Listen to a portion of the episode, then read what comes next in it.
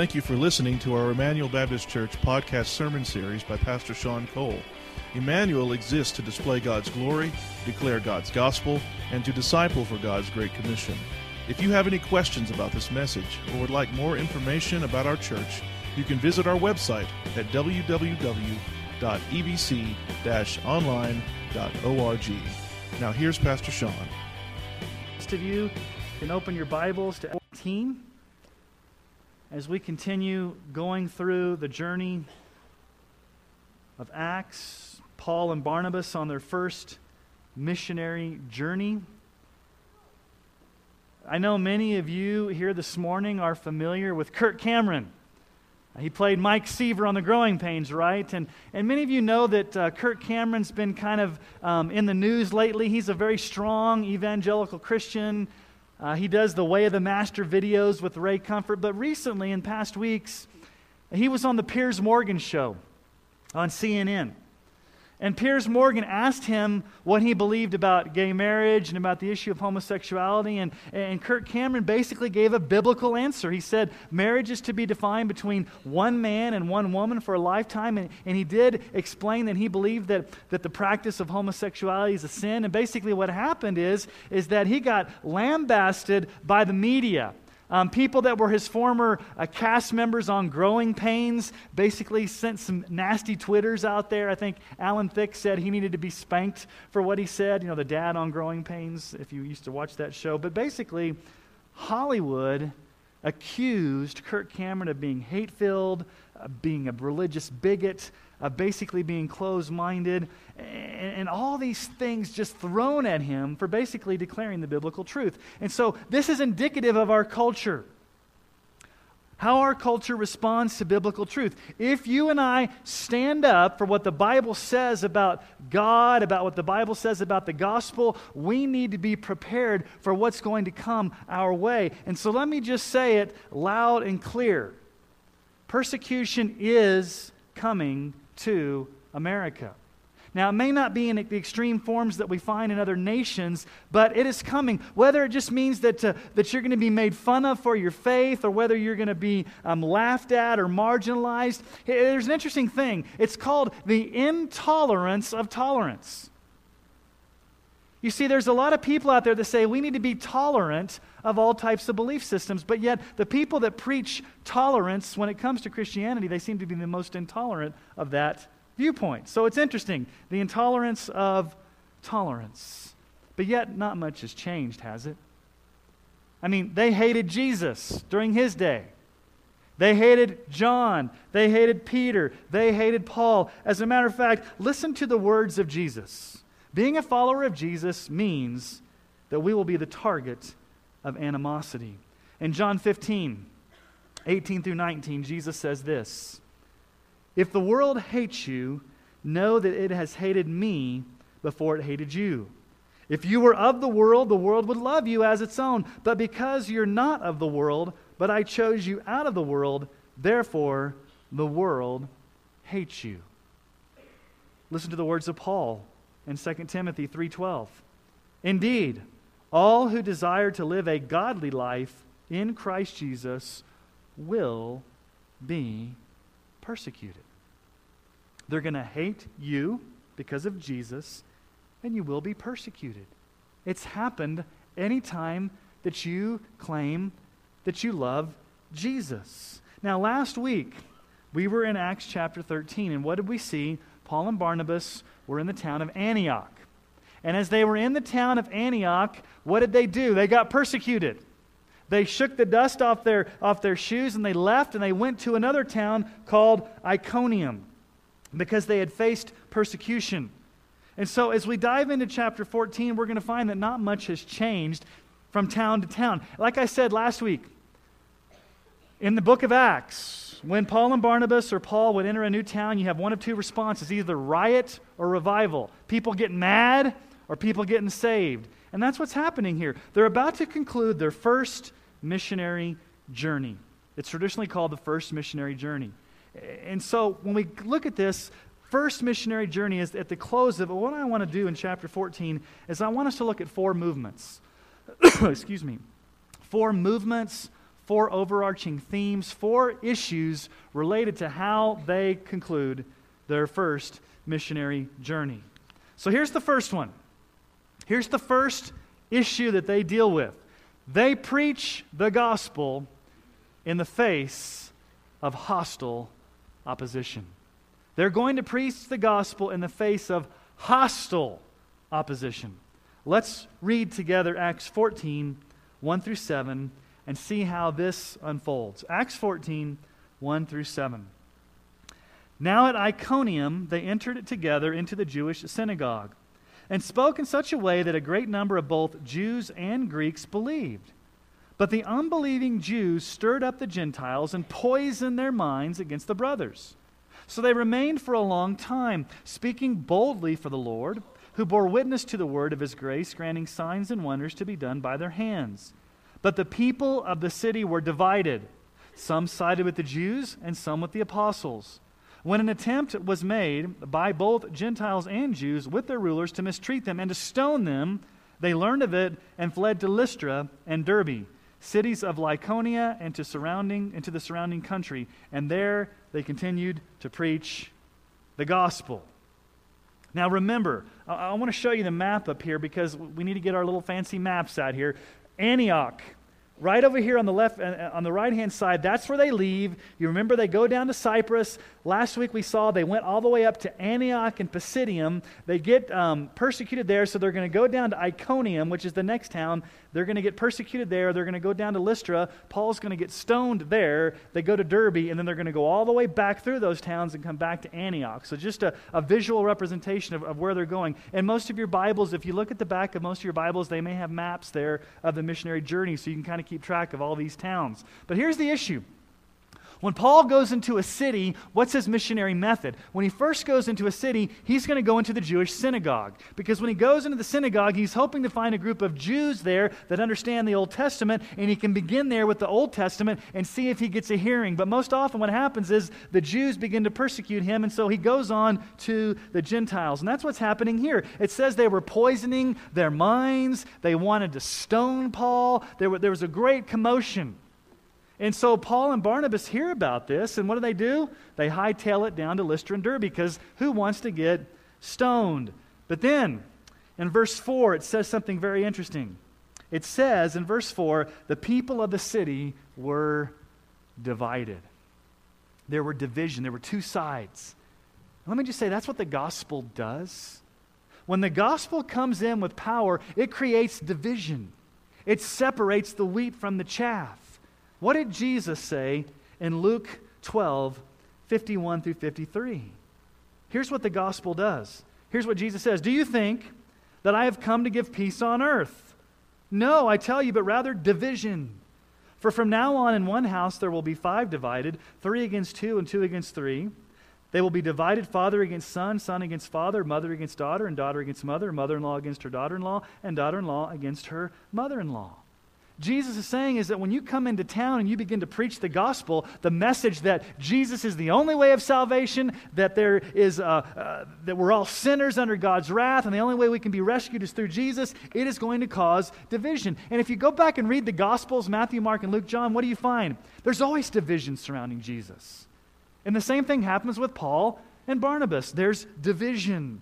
But here's what's amazing in the midst of this fierce opposition, in the midst of people wanting to stone them, Paul and Barnabas do two amazing things. And it really shows the power of the gospel when you look at these two things that they do. Here's the first thing they do they continue to speak with boldness so that many people come to faith. Notice the words that are said there. In verse 1, it says, They spoke in such a way.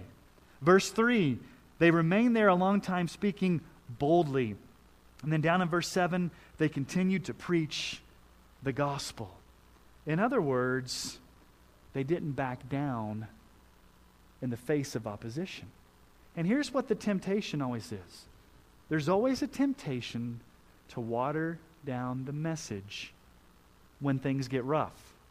We want to water down the gospel, make it not so offensive, so that hopefully people will listen to us. Now, we don't want to be offensive for offensive sake. We don't want to be rude. We don't want to be unkind. But we have to realize that the message of the gospel itself is offensive.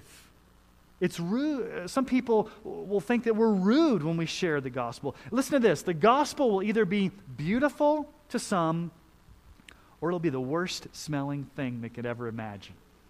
That's what Paul says in 2 Corinthians 2 15 through 16. He says this For we are the aroma, the smell, the beautiful smell of Christ to God among those who are being saved. And among those who are perishing, to one a fragrance from death to death, but to the other a fragrance from life to life. Who is sufficient for these things? the gospel uh, is offensive. And there's a temptation to want to water it down. But here's the, here's the beautiful thing about this passage. In the midst of the, te- uh, the persecution, in the midst of the opposition, they don't back down on the message. What does God do? It says, God saved many.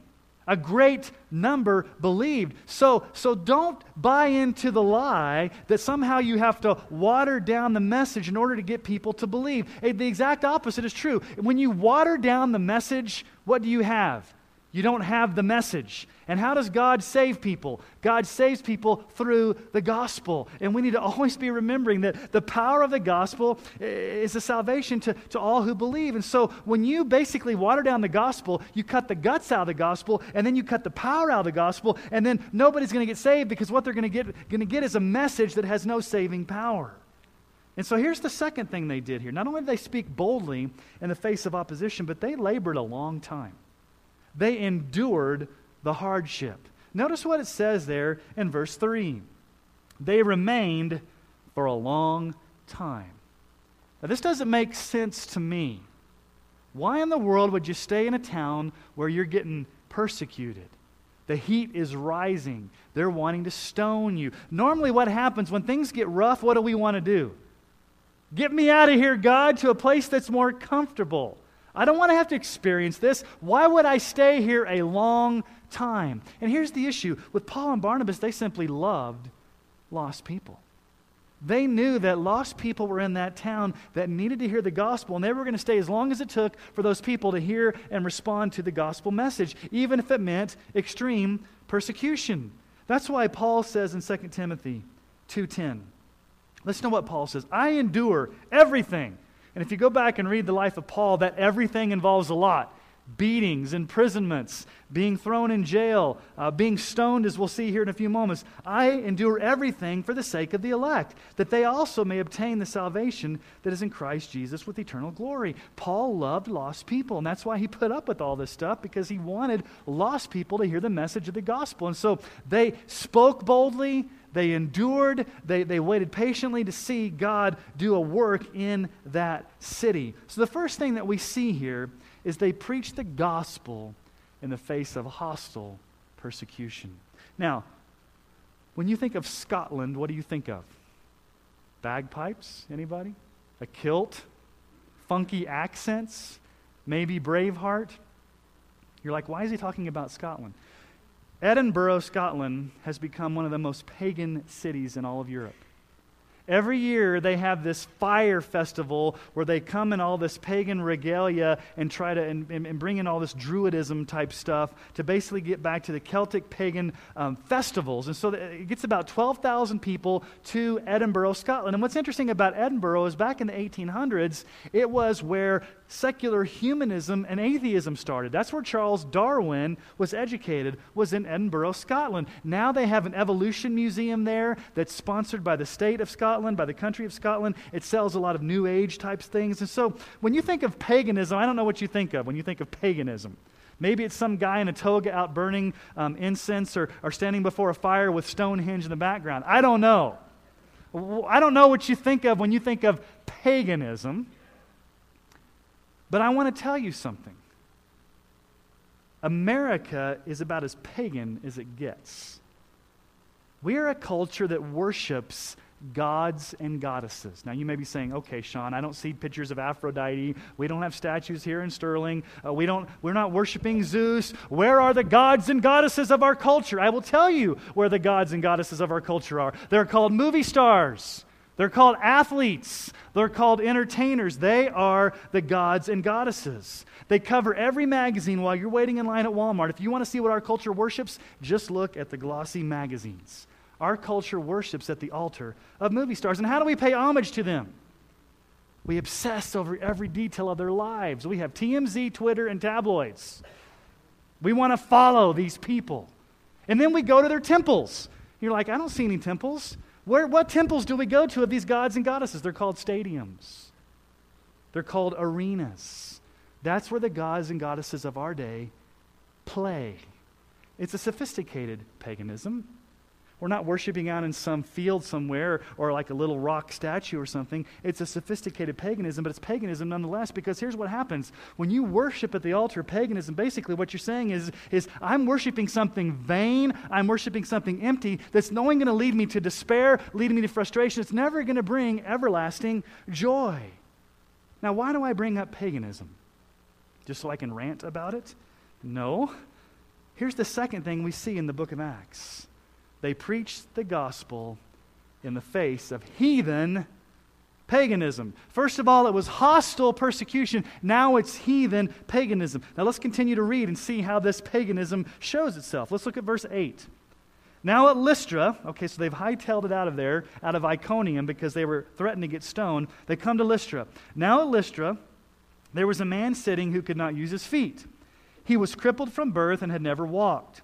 He listened to Paul speaking, and Paul, looking intently at him and seeing that he had faith to be made well, said in a loud voice, Stand upright on your feet. And he sprang up and began walking. And when the crowd saw what Paul had done, they lifted up their voices, saying in Lycaonian, The gods have come down to us in the likeness of men. Barnabas they called Zeus and Paul Hermes because he was the chief speaker. And the priest of Zeus, whose temple was at the entrance to the city, brought oxen and garlands to the gate and wanted to offer sacrifices with the crowds. But when the apostles Barnabas and Paul heard of it, they tore their garments and rushed out into the crowd, crying out, Men, why are you doing these things? We are also men of like nature with you, and we bring you good news that you should turn from these vain things to a living God who made the heaven and the earth and the sea and all that's in them. In past generations, he allowed all the nations to walk in their own ways, yet he did not leave himself without a witness. For he did good by giving you rains from heaven and fruitful seasons, satisfying your hearts with food and gladness. Even with these words, they scarcely restrained the people from offering sacrifices to them. But Jews came from Antioch and Iconium, and having persuaded the crowds, they stoned Paul and dragged him out of the city, supposing that he was dead. But when the disciples gathered about him, he rose up and entered the city, and on the next day he went on with Barnabas to Derbe. All right, they go to Lystra. There's a man that's crippled. They heal him. God does an amazing miracle, signs and wonders there, and the people begin to get all, get all crazy. And we see something in stark contrast to what we saw last week. Who was Paul's audience last week? He was in a Jewish synagogue, people that had been raised on the Old Testament law. And so last week, what did he spend all his time doing? Old Testament passage after Old Testament passage after Old Testament passage to prove that Jesus is the Messiah. He tells the old stories of Moses and David and the Red Sea. These people don't know anything about that. They're a Gentile audience that's clueless to the Bible. Very similar to our post Christian culture today. Do you realize we live in a culture where biblical literacy is an all time low? You go out to the world today and talk to people about basic Bible stories, a lot of people have no idea what we're talking about. They have no concept of the Christian God. And so, what Paul's going to do here is he's going to start with a different starting point with these pagans. Okay, let me tell you a little bit about Lystra. Lystra had a stereotype. Now, we don't know if the stereotype is true, but here's the stereotype of Lystra. These people were gullible, backwoods, superstitious people that were willing to believe anything. Now, we don't know if that's true, but they had the, the reputation of being very gullible, very suspicious, superstitious, very um, pagan. And so, what happens? When they see this miracle, they begin to worship Paul and Barnabas as Greek gods Zeus and Hermes. Now, here's something else you need to know about Lystra. Many, many years earlier, there was a legend in Lystra.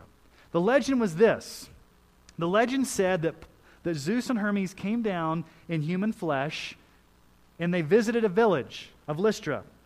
And there was one elderly couple that took them in and showed hospitality, and that house became a pagan temple. But all the other houses that they went to that did not show them hospitality, they destroyed.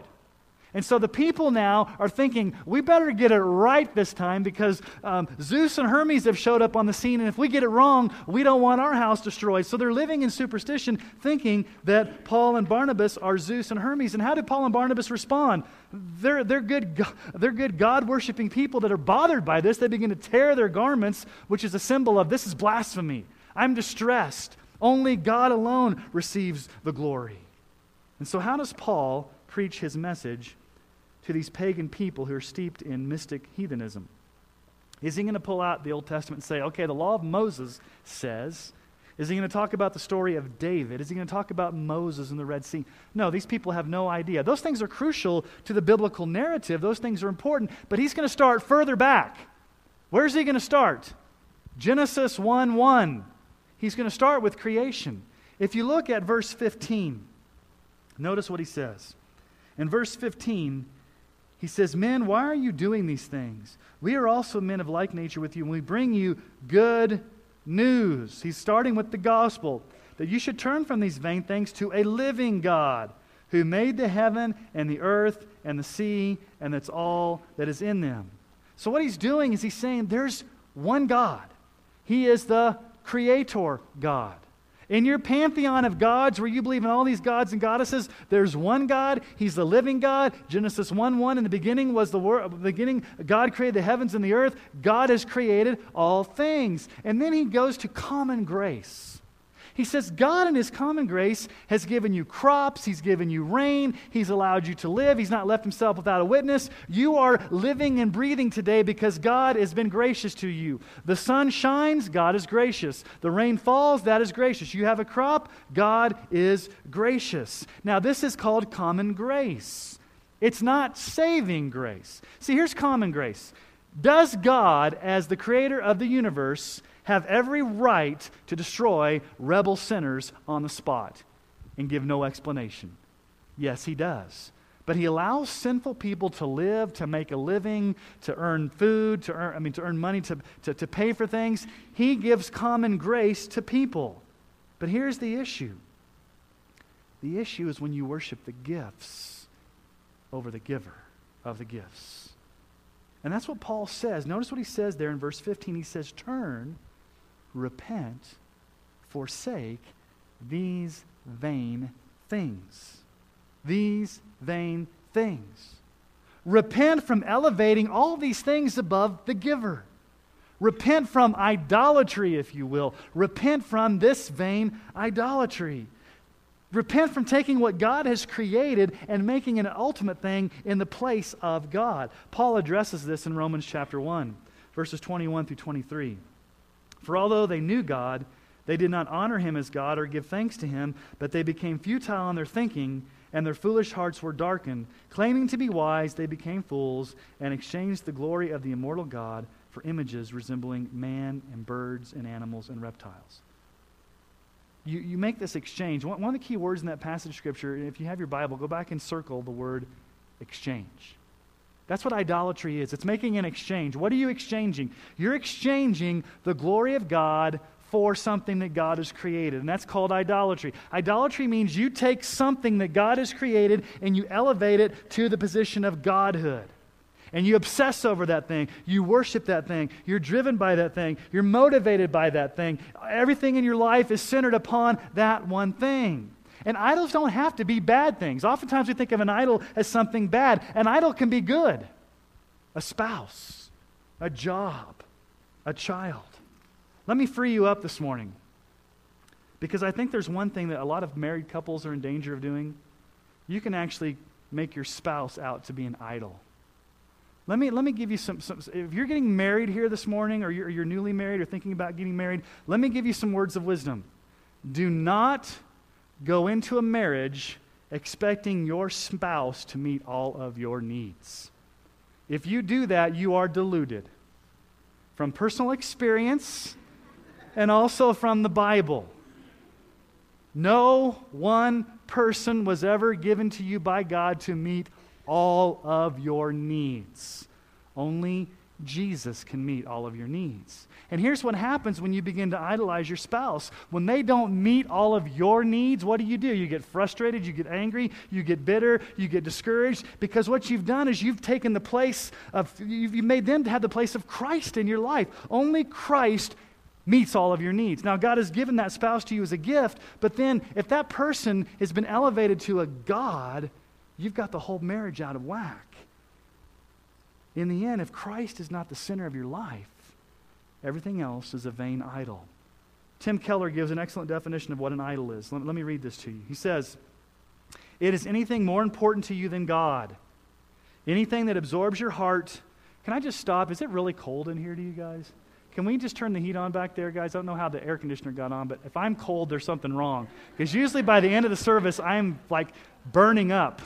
And I'm like, it was so hot in there. And Don's like, oh, it was freezing. And I'm like, if I'm cold, I'm sure that other people are probably sitting there freezing. So hopefully we'll get the heat going. We'll, we'll, we'll, bring the heat this morning. Hopefully it gets going here, okay? All right, let me, let me give you this quote from Tim Keller.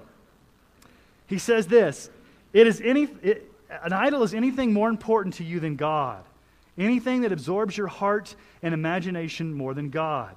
Anything you seek to give you what only God can give you. A counterfeit God is anything so central and essential to your life that should you lose it, your life would hardly be worth living. That's an idol. And see, our culture is steeped in idolatry. And it's very easy to look at the pagan culture out there and say, man, the culture's so bad. But what's even scarier is when we look in our own hearts and see the idolatry that's there. And we need to address the idolatry in our own hearts first. And what does Paul say? Turn from these vain things. Treasure Christ. 1 Thessalonians 1 9. For they themselves report concerning us the kind of reception we had among you, how you turned to God from idols to serve the living and true God. So, Paul's message is a message of repentance. Turn from idolatry. Turn from all these things that you're elevating above Jesus and treasure Christ. Now, we don't have the full sermon here. I'm assuming that Paul began to talk about Jesus, the death, burial, the resurrection of Jesus Christ. Now, Jesus Christ is the only way to God, and he offers forgiveness of sins if you repent. But what he does here is, is he almost doesn't have a chance to finish the sermon because what do the people do? They still try to offer sacrifices and make them gods. And what ends up happening? Jews come from Antioch, I mean, from Iconium. They travel 100 miles, probably on foot, because they're so bent on putting an end to Paul and Barnabas. So, what do they do? They whip the crowd up into a frenzy. Remember, the Lystrans were, were gullible, they were superstitious. And so, uh, just, just uh, the persuasive nature of these Jews coming, the pendulum has swung. Before it was, let's make them gods and goddesses, pendulum has swung to, let's stone them. And that's what happens. You read the text and they find out they drag Paul out the city, they stone him, they leave him for dead, thinking that he has died. Look at 2 Corinthians 11 25, what Paul says. He says, Three times I was beaten with rods. Once I was stoned, speaking of this situation. Three times I was shipwrecked. A night and day I was adrift at sea. 2 Timothy 3:11 he talks about this. My persecution and sufferings that happened to me in Antioch, at Iconium, and at Lystra, which persecutions I endured, yet from all these the Lord rescued me. So there's a price to be paid for being faithful to the gospel. Hopefully none of you in this room are going to be physically brutalized by being stoned for your faith here in northeastern Colorado. It's probably not going to happen. But and the more and more I'm talking to some of you, and the more I hear your stories, it's amazing how much hostility just comes towards those that want to stand up for Christ. From family members, from the workplace, from neighbors. If you're going to stand strong on the, on the, on the, on the central belief system of Christianity, we should expect hostility. But here's the issue Do we truly believe in the power of the gospel to save? Because if we believe in the power of the gospel, then it doesn't matter what persecution comes our way. We know that when the gospel goes forth, people are going to get saved. It's not what we say, it's what the gospel does in its power. So we don't need to back down. Okay. Hostile persecution, the first thing they encountered. Heathen paganism, But the third thing that we see here at the close of their missionary journey is they preach the gospel for the health of new believers. Now, this is where it gets interesting because what Paul and Barnabas do, can you just throw that map back up there? I know you, you may have to go all the way back there, but if you go and look at the map, we'll get, yeah, okay, so, all right, they're in Lystra. They, he gets stoned in Lystra. He goes down to Derbe. And what you find out is he's going to go back through all those towns again on the way back to Antioch. And here's the question why in the world would you go back through those towns that you just got stoned in? Why would you go back to the towns where you just were persecuted? What in the world caused Paul and Barnabas to go back? If I was them, where would you go? You'd make a beeline from Derbe back to Antioch, wouldn't you? But they go back through the towns. Now let's see how this unfolds and find out why. So let's look at verses 21 through 28 and see what happens. Verse 21 When they had preached the gospel to that city, that's Derbe, and had made many disciples, they returned to Lystra and to Iconium and to Antioch. What were they doing as they were returning to those towns they were persecuted in? Strengthening the souls of the disciples, encouraging them to continue in the faith, and saying that through many tribulations we must enter the kingdom of God. And when they had appointed elders for them in every church with prayer and fasting, they committed them to the Lord in whom they had believed. Then they passed through Pisidia and came to Pamphylia. And when they had spoken the word in Perga, they went down to Attalia. And from there they sailed to Antioch, where they had been commended to the grace of God for the work they had fulfilled. And when they arrived and gathered the church together, they declared all that God had done with them and how he had opened the door of faith to the Gentiles. And they remained no little time with the disciples. Okay, why did they go back? Because you have a bunch of baby Christians and a bunch of infant churches that need to be strengthened, need to be encouraged, Paul is a good missionary. He's not just going to leave these churches to, to, to, fend for themselves. I mean, they're, they're, in the, they're in the ferocious clutches of these wolves. I mean, Paul had just gotten stoned. And so, what Paul's going to go back is he's going to go do a disciple making ministry. Notice what he says there in verse 21 when they had preached the gospel of that city and made many disciples. Paul is following what Jesus Christ had told him to do in the Great Commission. What does the Great Commission tell us to do? Matthew 28 19 through 20. Go therefore and make disciples. Paul made disciples. Same Greek word. We are to go and make disciples. Now, we know that disciple making involves baptizing and teaching, but right here we see four, thing, four things that Paul does as he goes back and begins to disciple these churches. It's one thing to preach the gospel and see people come to faith in Christ. That's the beginning stage of disciple making, but disciple making is never done. We're always making disciples. And so Paul's going to go back and he's going to be strengthening and encouraging. So let's see, the first thing Paul does is he strengthens the souls of the disciples.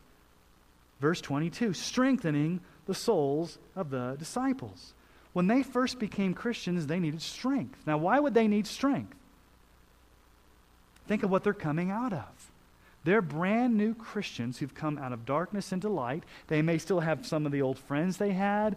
They're now struggling with sin. They're now an attack of Satan. They're an attack of opposition. Paul has to go and strengthen them. And that's what we need. We need to be strengthened in our faith because let's just, just face it.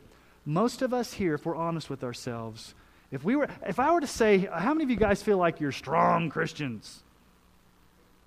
Who would raise their hand? What if I said, how many of you guys are weak Christians, but you're trusting in a strong Savior? Most of us would raise our hands. We need strength from each other, strength from the Lord. Secondly, Paul encouraged them.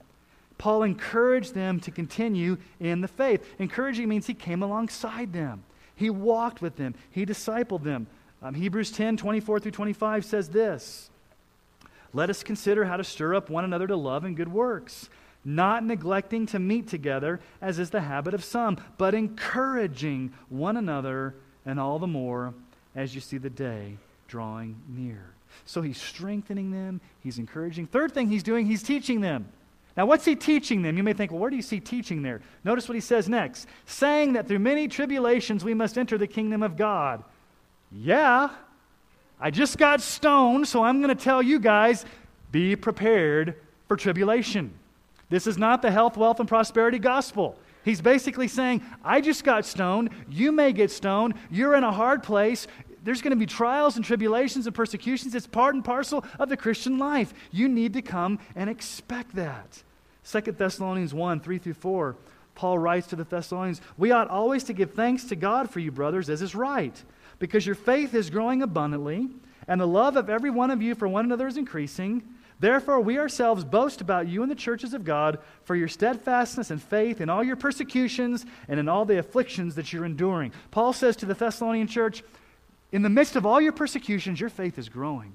Your love is growing. And Paul says, that's what I'm here to do, is to train you that, that there's going to be persecutions. And then, fourthly, he raises up new leadership. Notice what he says there, verse 23. And when they had appointed elders for them in every church, with prayer and fasting, they committed them to the Lord in whom they had believed. Okay, you got these infant churches. Who's going to be the pastoral leadership team? Who are going to be the elders in these churches? So Paul and Barnabas go and they appoint pastors and elders and leaders so that when they leave, those churches can still survive with godly leadership. And so that's part of disciple making is raising up leaders. And I pray that we are a church that raises up leaders. We need more elders. We need more deacons. We need more uh, growth group leaders. We need more, more workers, more volunteers. Um, I don't want to create a culture here to Manual where it's consumeristic, where everything's about what does this church have to offer me? That's not the question. The question is how do I serve God through his church? And we need a church that values these things strengthening, encouraging, training and it all comes back to the gospel. It all comes back to the gospel. Do you realize how many times the word gospel shows up in this passage? Oftentimes, we think of the gospel as what? The gospel is what a lost person needs to hear in order to get saved, right? And then we go on from there. Been there, done that, got the t shirt, I heard the gospel, I'm saved, I don't need to hear about it anymore. Hopefully, by now, after seven years of, of me standing in front of you, you would say, eh, wrong. The gospel is not only for our salvation, it's for our sanctification as well. Let me give you another quote from Tim Keller. He says, We should never get, quote, beyond the gospel in our Christian life to something more advanced. The gospel is not the first step in a stairway of truths, rather, it's more like the hub in a wheel of truth. The gospel is not just the ABCs, but the A to Z of Christianity. The gospel is not just the minimum required doctrine necessary to enter the kingdom, but the way we make progress in the kingdom. Now, here's the final movement hostile persecution, heathen paganism, health of new believers. Here's the fourth thing they celebrate the gospel at home with their church family. They end up back in Antioch. Now, remember back in chapter 13, Antioch is their home church. The Holy Spirit sets them apart to be missionaries. They're sent out, they do their missionary work, they come back, they gather the church together, and notice what they say. They're, they're going to give a report. They gather the church together. We want to hear what happened on your missionary journeys. And so they have like a missions report of what happens. But notice verse 26. It's a very interesting statement. And there they sailed to Antioch, where they had been commended to the grace of God for the work they had what? Fulfilled. They finished what God told them to do. They were obedient. Now, they finished it for now. We'll see there's two more missionary journeys, but for this missionary journey, they were done. God said, You're done for now. They had fulfilled it, they had been obedient. And notice what they tell when they gather the church for the report. Notice what the focus is on. What could Paul and Barnabas said? Look at all the things that we did. We're the super apostles. I mean, they thought I was Hermes and they thought Barnabas was Zeus. I mean, we were awesome. Now, we got stoned along the way, but hey, we were awesome. They could have come back and lied to the church and said, it was great, it was glorious. But listen to what they say. Verse 27. When they had arrived and gathered the church together, they declared all that God had done with them and how he had opened a door of faith to the Gentiles. It was all about God. God's glory, God's sovereignty, God's will, God's agenda, God's plan. It wasn't our agenda, our will, our plan. And notice what he says how God opened a door. He opened a door of faith to the Gentiles. That's, that's Paul's favorite expression about his, about his ministry. Opening a door. 1 Corinthians 16 9. For a wide door of effective work has been opened to me, and there are many adversaries. Right there. 2 Corinthians 2:12 When I came to Troas to preach the gospel of Christ even though a door was open for me in the Lord. And then Colossians 4:3 This is what I think we as a church should be praying and what you as an individual should be praying. At the same time pray also for us that God may open a door to us for the word to declare the mystery of Christ on account of which I'm in prison. Are we praying for open doors? Are we praying for opportunities to share the gospel? And then finally, look at the last sentence there. They remain no little time with the disciples. It took time and energy, extended time and energy, continually to meet with these disciples. Because disciple making is a process to becoming more and more like Jesus. That's why when we think of disciple, disciple making, or, or, or we, we often think, okay, a person is converted, they become a Christian, okay, we've made a disciple. Wrong. That's just the beginning point.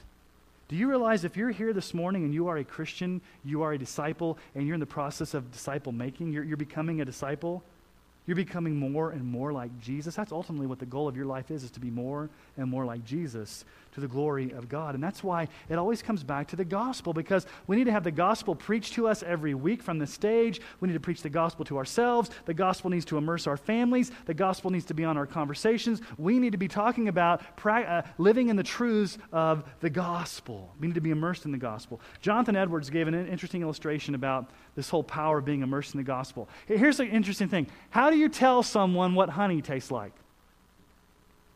I mean, you could sit here and say, well, here's the chemical compound of the, you know, when the bee comes and makes it and, you know, it, it tastes kind of sweet.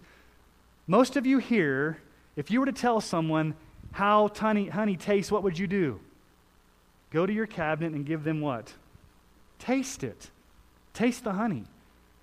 And, and Jonathan Edwards says a lot of times what we do in the Christian life is we tell people about Jesus we talk about Jesus, and people have this head knowledge of Jesus, but no one fully experiences the power of Jesus unless they have the honey burst in their mouth. And so here's the issue I think a lot of us are content just to talk about Jesus. I, I guarantee you, most of you in this room, if I were to come and corner you in the hallway out there and say, okay, you've got 30 seconds from Pastor Sean, give me the gospel. You'd say, oh, okay, uh, Jesus lived, he died on the cross, he rose again, um, he forgives me my sins, boom, I did it. I pleased Pastor Sean. Now I can get back to what I was doing so I don't get you know, caught in a corner. Don't worry, I'm not going to do that to you. But I'm saying most of you out here know the facts of the gospel. You can articulate what the gospel is. And I'm afraid for many Christians, we can articulate the facts, but we're not enthralled with Jesus. We haven't been captivated by the glory of Christ. It's like we're, we're telling people about honey, but we're not experiencing the honey ourselves. Let me, hear, let me tell you what J.D. Greear says in his book, Gospel. He says, being able to articulate the gospel with accuracy is one thing, having its truth captivate your soul is quite another. Has the truth of the gospel captivated your soul? I'm afraid that as, as a church, we can be very cognitive and say, you know, we know the gospel around here cognitively. But do we love Jesus passionately and do those truths, truths captivate our soul? One of the ways, the primary way that we allow the truth of the gospel to captivate our souls is through the celebration of the Lord's Supper. You see, in the Lord's Supper, it's an opportunity for us to celebrate what Jesus Christ has done. The Bible says, Taste and see that the Lord is good. Now, there's a lot of different metaphors that God could have used for the Lord's Supper. But for some strange reason, known only to God, He's giving us something that we taste. It's, it's something that we ingest. We've got the bread that represents the body of Christ, we've got the cup that represents the, the blood of Christ. And we can look at these things and say, okay, that's bread, that's drink. And wouldn't it be really weird if we said, This do in remembrance of me, and we all just stood there and we stared at our elements? Okay, what do we do now? We just stare at this all day. What do we do? We take them, right? For a lot of Christians, I think they're just staring at Jesus. Now, he's there, but do we actually, are we captivated? Do we taste and see that he's good? And so the Lord's Supper is a reminder that we are to feed upon Christ, gain our strength from Christ, gain our sustenance from Christ. He is our all in all, He is our treasure, He's our everything. And then when we come to the Lord's table, we're basically saying corporately that we believe that Jesus Christ is our ultimate life. There is no life outside of Jesus. And so as we come to the Lord's table this morning, I want us to be captivated by the gospel. And so let me ask you to bow your heads as we prepare to take the Lord's Supper this morning.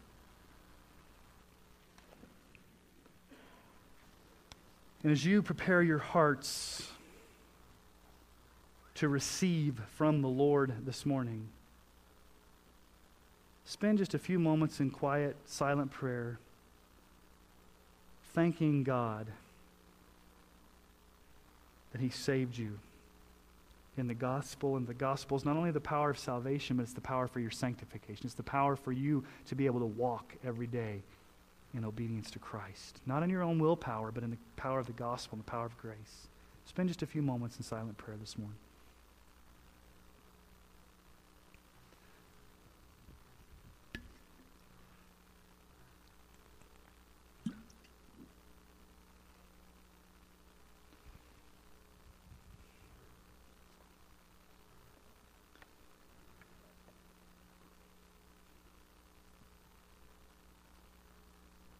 Your heads bowed, I want to read to you from 1 Corinthians 11, verse 27. Whoever therefore eats the bread or drinks the cup of the Lord in an unworthy manner will be guilty of profaning the body and blood of the Lord. Let a person examine himself then, and so eat of the bread and drink of the cup. For anyone who eats and drinks without discerning the body eats and drinks judgment on himself. Father, we come before you this morning and we're thankful for the power of the gospel. It does change our lives. It's not just an entry requirement into salvation, but Lord, it's, it's, it's everything, the A to Z of our salvation. And we see Paul and Barnabas preaching the gospel in the, in the, in the face of opposition. They preached the gospel in the face of heathen, heathen paganism. They preached the gospel as a way to strengthen these new believers. And then when they came back and celebrated their, their missionary journey, it was all about the gospel, it was all about what you had done for them. So, Lord, may we be a church that doesn't talk about ourselves, but we're talking about you. You and your gospel are always on our lips. And then our actions reflect what comes out of our mouths to the glory of God. We ask this in Jesus' name. Amen. I'm going to ask those that are going to be helping